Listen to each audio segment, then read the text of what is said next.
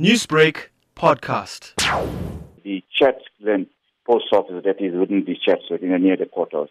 And uh, for the last month, we have seen the large gathering of crowds to collect the unemployment 350 rand grant. But the concern is with the number of people.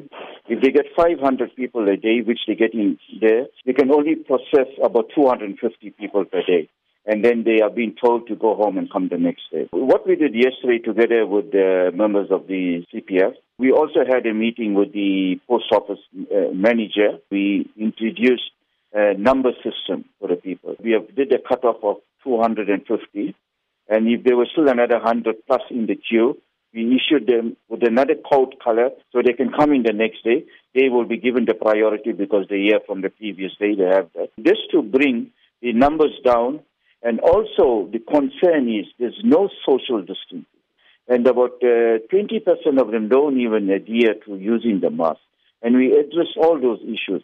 Taking it from there, Mr. Singh, then in terms of the 9 p.m. to 4 a.m. curfew and wearing of face masks in public, is the community adhering to those rules other than that? Well, uh, to be honestly, it's not all of them.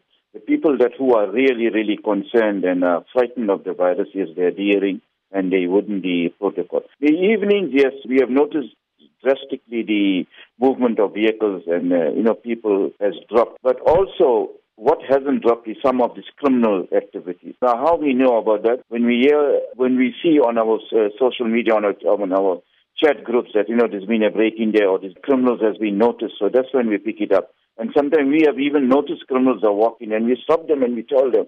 But uh, obviously we cannot do anything because we never caught them in possession of anything. But we know what their activities are because we, we, we are cleverer than them now. But they're beating us by, you know, coming from the bushes and things like that.